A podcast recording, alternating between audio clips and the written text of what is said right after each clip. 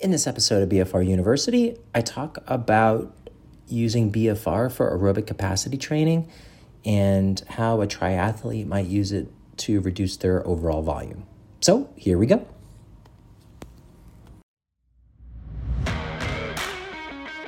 You are listening to the BFR University podcast with your host, Dr. Ed Le Cara. BFR University is dedicated to helping people learn safe and effective ways to implement blood flow restriction training into their lives. And now, here's your host, Dr. Ed Le Cara. What's up, everybody? Happy New Year. Welcome to BFR Tuesday. My name is Ed Le Cara. I um, answer questions every Tuesday regarding blood flow restriction training, either for yourself or rehab or fitness or whatever I can whatever I can answer. And so if you want to ask a question, just throw a question up into the chat section. So your upper right corner, you should see chat. And I'll put in there, hello from Dallas, Texas. It is mighty cold. Well, at least for us, it's 48 degrees. Okay. So let me know what questions you have and I can answer them. Or if I can't answer them, I'll, I'll find an answer. And if there's no questions, then I will uh, chat about things that come in or questions that I get asked throughout the week. And you can always send me an email. Um, best email for this stuff is uh, Dr. Le Cara at bfruniversity.com. D R L E C A R A at bfruniversity.com. All right, Lewis, just a note, been using body weight suspension training with BFR and it's been effective. Perfect combo because you can easily adjust your resistance on the fly. Yeah, check this out. I got my TR, whoops, wrong, wrong side, TRX core. Um, I've been a master instructor for TRX suspension training and rip training. Well, not really rip training as much, but suspension training since, uh, gosh, it's been a long time 2012, 2013, something like that. Um, I love the suspension trainer. It's uh, it is nice to be able to modify the loads. Um, and I will be releasing some video of me at my home gym with uh, using the tonal. The tonal gym uses computerized resistance, and it can measure uh, your velocity and uh, power and other things. So it's um, it's been a very cool adjunct uh, to my weight room there at the house. Um, and using BFR with it super easy because uh, you can modify the weights very quickly, and um, it's a it's more on a pulley system. So it detects whether you're slacking on your range of motion or you're going too fast or uh, any of those things. So pretty cool. Pricey, yeah, you know, I, I think um, it's all relative, right? I mean, it's um, for me, I'm in my clinic probably 12 to 14 hours a day. And so trying to carve out time. Um, used to be um, pretty religious CrossFitter, and it just the times are just not working for me. And so I found that I was missing too many workouts. So for me, um, having the availability in the garage made a huge difference, especially during COVID. Um, where even if I only have 20 or 30 minutes, I will go out there and I'll jump on a Peloton or I'll jump on the treadmill or I'll do some swings or jump on the suspension trainer and um, or I can do a 20 minute tonal workout and I can get it done. Uh, whereas before I was missing them because I wasn't wasn't enough time in the day for me. And I know that's um, an excuse, but it's it's a it's a reality to be honest. Uh, yeah. So any questions regarding BFR today? John, happy New Year, John and Callie. Hi. I'm an Ironman class athlete. I understand that 20 minutes is the maximum for the cuffs. Can I do multiple sets of 20 minutes each at 50% of pressure at a heart rate of 80%? Yeah, absolutely. You can. Um, what I would recommend is that if you, you know, if you're if you're healthy with no pre-existing um, conditions, 30 minutes is probably. I'm supposed to say 20 minutes. Lawyers don't like it when I go outside the box, but in all reality, we're at partial occlusion. It's not like surgery where you're hours and hours and hours at full occlusion. Now we are exercising, so it is a little bit different.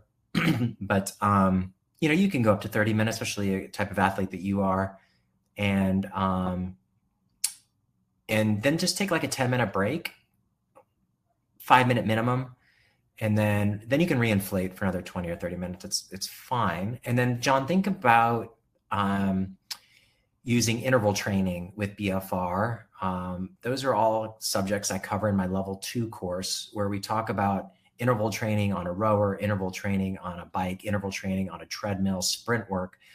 You know, trying to reduce your volume, overall volume, because you guys do so much time in the saddle and so much time on the road or in the pool.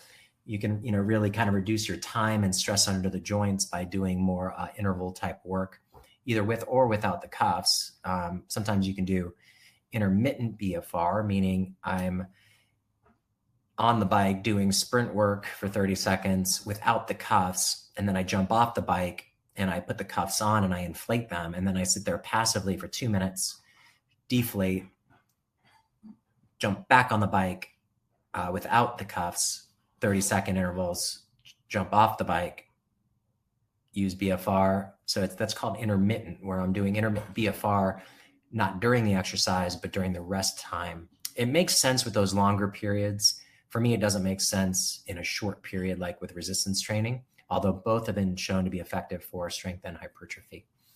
So, just a side note. Um,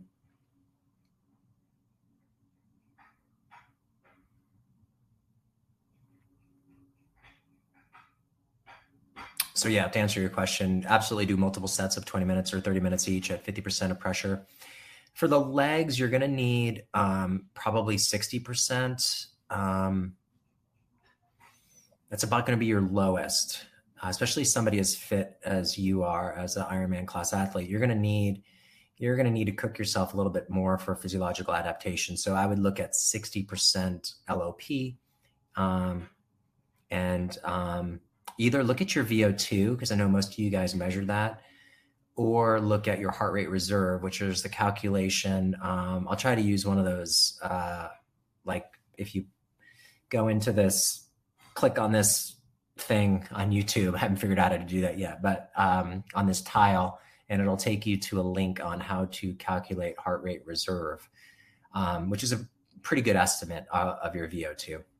So you, are going to be needing to go at about, oh, probably close to 50% heart rate reserve minimum on a steady state type exercise with BFR at 60% limb occlusion pressure in the lower extremity. Is my guess without ever meeting you or seeing you. All right, great question. Gosh, any other questions for me today?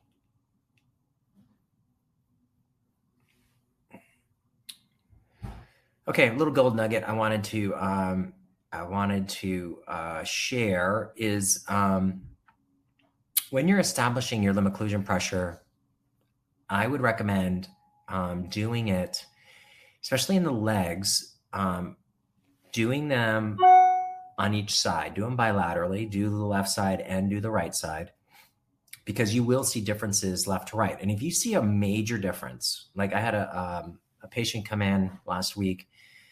Um, and we're working on some uh, medial epicondylitis um, and lateral epicondylitis, tennis, and golfer's elbow.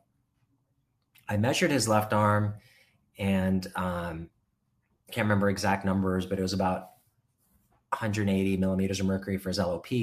His right side was about 50 points less. And you know, looking at his arm, doing a circumferential measurement, there wasn't that big of a difference. So I was like, oh, that doesn't seem right. So I redid it, and they came back within one millimeter mercury difference. So you know the variable there might have been i didn't have the cuff on equally as tight one side versus the other. So just make sure that you're nice and tight with the cuffs before you inflate as tight as you can really. Um, you shouldn't be able to get more than you know like one fingernail underneath the cuff so.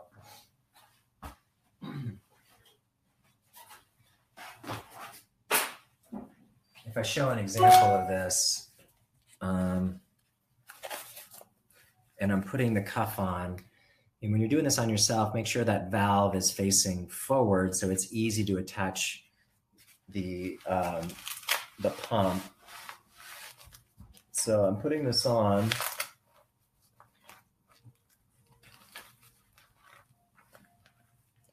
And I'm really trying to tighten that up as much as I can and get it as high as I can.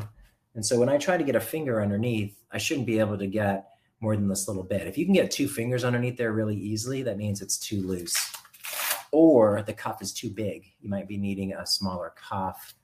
Um, if you're already using, if you're tiny, like um, I have some um, athletes that are like cross country runners, women, and uh, they're they're super tiny.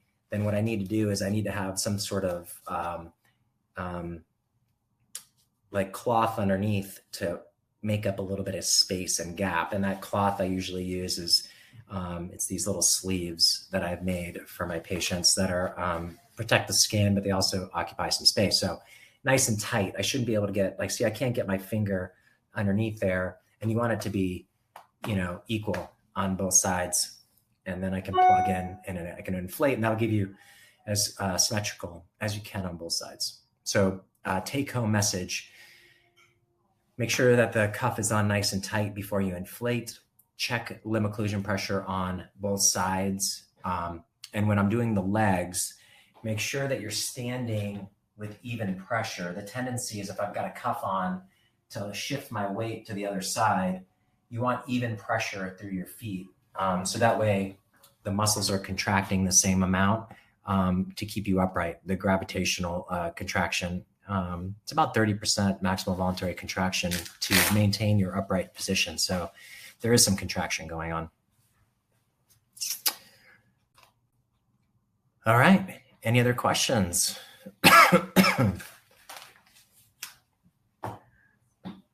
if not, thank you guys so much for joining me. I hope that was helpful and um, try to stay healthy. Good luck this year. And I will be back next week and we'll talk more BFR. Thanks so much. Bye for now.